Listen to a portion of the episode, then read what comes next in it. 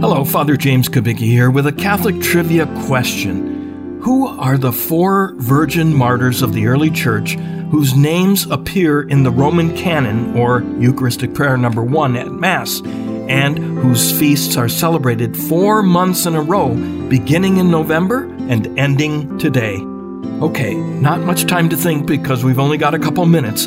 So here's the answer Cecilia, Lucy, Agnes, and today's saint, Agatha. Tradition has it that Agatha, whose name means good, lived in Catania on the island of Sicily, and she was martyred for her commitment to never marry and for her faith in the year 251. She was a member of the nobility, and the governor of Sicily had his eye on her, but she rejected his advances and was subsequently arrested for being a Christian. Questioned about her noble background and why she lived like a low class servant, she responded, I am a handmaid of Christ, and this is why I bear the outward appearance of a slave.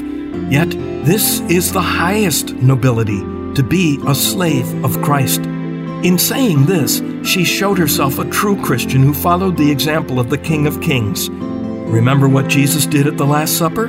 He got a towel and a basin of water, knelt down, and washed the dusty, dirty feet of his disciples. That was the work of a slave, not a master teacher or king. Yet, in doing so, Jesus gave us a great lesson about service. If you are a Christian, you don't think about what others can do for you, but about what you can do to serve the needs of others. That's Agatha, and she remained faithful to the Christian call through torture and even death.